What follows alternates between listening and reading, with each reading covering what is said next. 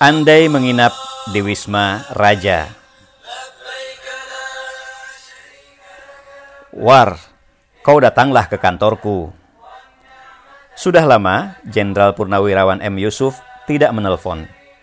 Tiba-tiba, mantan Panglima ABRI itu memanggil Wardiasa ke kantornya, Badan Pemeriksa Keuangan atau BPK. Saat itu, tahun 1990, Sang Jenderal menjabat periode kedua sebagai Ketua BPK sejak pertama kali diangkat Presiden Soeharto tahun 1983. Waduh, ada apa Ketua BPK memanggil Dirjen? Meski sudah lama sangat mengenal M. Yusuf, rasa penasaran tetap saja menyergap Wardiasa. Sebelum memenuhi panggilan, ia tidak lupa menghadap Menteri Perindustrian Hartarto. Ya sudah, kamu ngadep saja. Di lantai 9 gedung BPK, Wardiasa harus menanti lama, lebih 30 menit di ruang tunggu. Padahal, menurut ajudannya, Yusuf tidak sedang menerima tamu. Tiba-tiba, pintu ruangan Yusuf terbuka secara otomatis. Kulihat kau duduk gelisah di situ. Lama nunggu ya? Tanya Yusuf sambil tertawa. Hahaha, rupanya lelaki kelahiran Sulawesi Selatan itu ingin pamer bahwa di ruangannya ada monitor CCTV. Saat itu, CCTV termasuk barang langka, hanya kantor lembaga-lembaga strategis yang memasangnya. Yusuf juga bercerita, kantornya sudah membangun gudang yang sangat kokoh untuk menyimpan dokumen-dokumen penting. Kalau dibom juga nggak akan hancur, kata Pak Yusuf meyakinkan. Hanya untuk pamerkah Yusuf memanggil Wardiasa? Ternyata tidak. Yusuf malah menawarkan sesuatu yang tidak terduga. Saya mau naik haji. Kau sama istri ikut ya.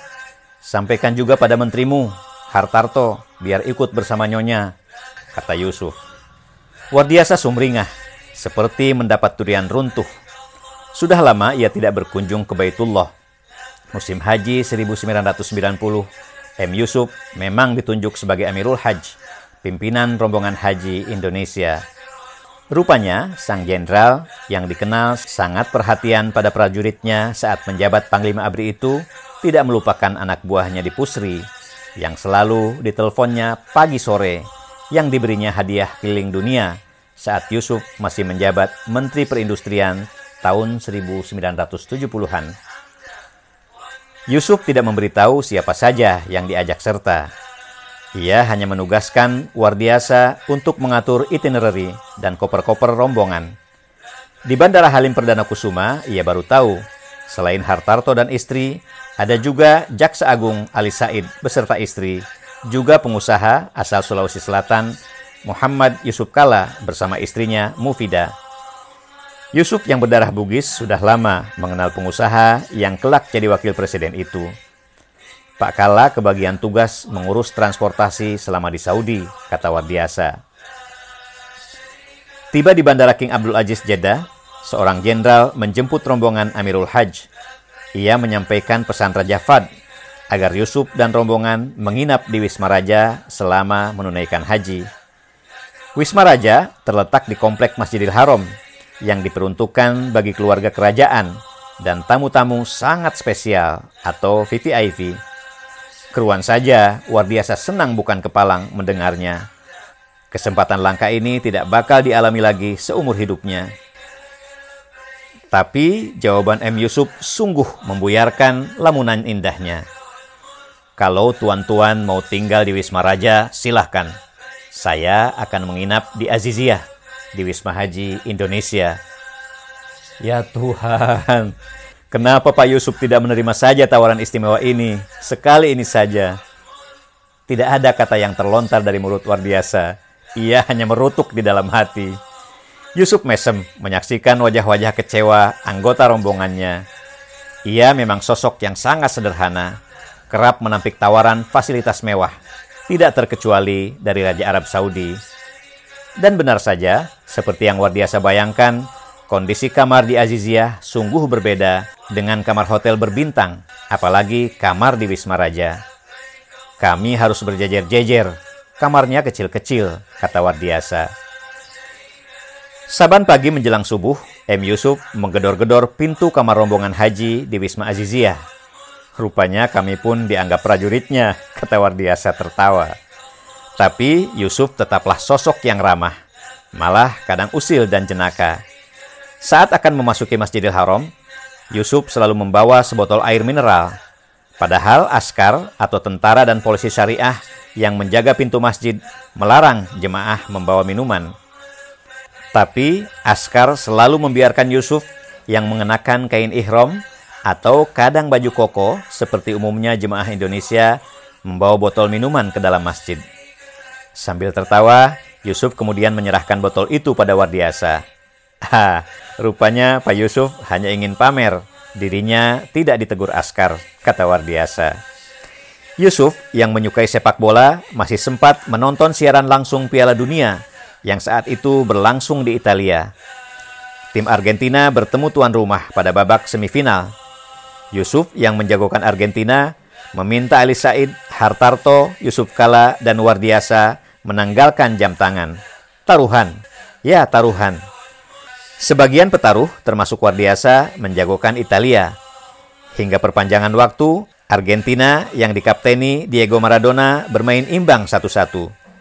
Pada babak adu penalti, Italia yang dibintangi Roberto Donadoni tumbang. Lagi ibadah haji kok taruhan, kata Yusuf tertawa sambil mengembalikan jam tangan masing-masing. Meski menang, rupanya Yusuf tidak serius taruhan. Ia sekedar ingin menjalin keakraban sesama anggota rombongannya. Semua terbahak-bahak, terutama Wardiasa, karena senang jam kesukaannya tidak jadi berpindah tangan. Peristiwa atau persisnya tragedi yang tidak dikehendaki terjadi pada musim haji 1990. Seluruh jamaah haji sedang berada di Mina. Pada Senin siang, 2 Juli yang bercuaca 44 derajat Celcius itu, ribuan jemaah yang akan melontar jumroh berserobok dengan ribuan jemaah yang pulang melontar jumroh di dalam terowongan Al-Muaisim. Terowongan yang dirancang untuk menampung seribu jemaah Kali itu dijejali 5.000 orang. Berbeda dengan kondisi sekarang, saat itu memang hanya ada satu terowongan yang bisa dilalui jemaah untuk mengakses Jamarot atau lokasi jumroh dari tenda pemukiman haji. Jemaah yang mengabaikan jadwal melontar karena ingin memperoleh waktu utama siang hari, panik, saling injak, dan kehabisan oksigen. Akibatnya fatal diberitakan sebanyak 1.426 jemaah haji meninggal dan hampir setengahnya atau 631 orang berasal dari Indonesia.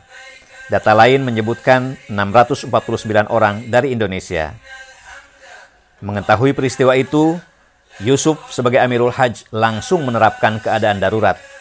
Sang jenderal yang sudah terlatih menghadapi kondisi seperti ini segera mendatangi lokasi ia perintahkan petugas haji dan tenaga musiman asal Indonesia untuk turun tangan, seraya berkoordinasi dengan pemerintah Arab Saudi. Saya bersama Pak Yusuf Kala ikut mengumpulkan gelang-gelang jemaah yang meninggal, kata Wardiasa. Wardiasa menyaksikan Yusuf menghentikan satu mobil truk pengangkut mayat ke rumah sakit. Rupanya di tengah tumpukan mayat itu, Yusuf melihat tubuh yang bergerak-gerak mencoba melambaikan tangan. Ia menurunkan sendiri tubuh Lunglei tersebut yang ternyata seorang dokter berpangkat kolonel dari TNI Angkatan Darat. Di pemondokan, Yusuf memberinya ramuan yang selalu dibawanya dari Sulawesi Selatan. Esok paginya jemaah itu sudah ketawa-ketawa lagi, kata Wardiasa. Belakangan, Wardiasa baru menyadari kenapa Yusuf menolak tinggal di Wisma Raja. Insting Yusuf memang tajam dan bukan kali ini saja Wardiasa menyaksikannya. Ia memilih tinggal di tengah jemaah haji Indonesia sehingga bisa bergerak cepat mengurusi mereka ketika keadaan darurat terjadi.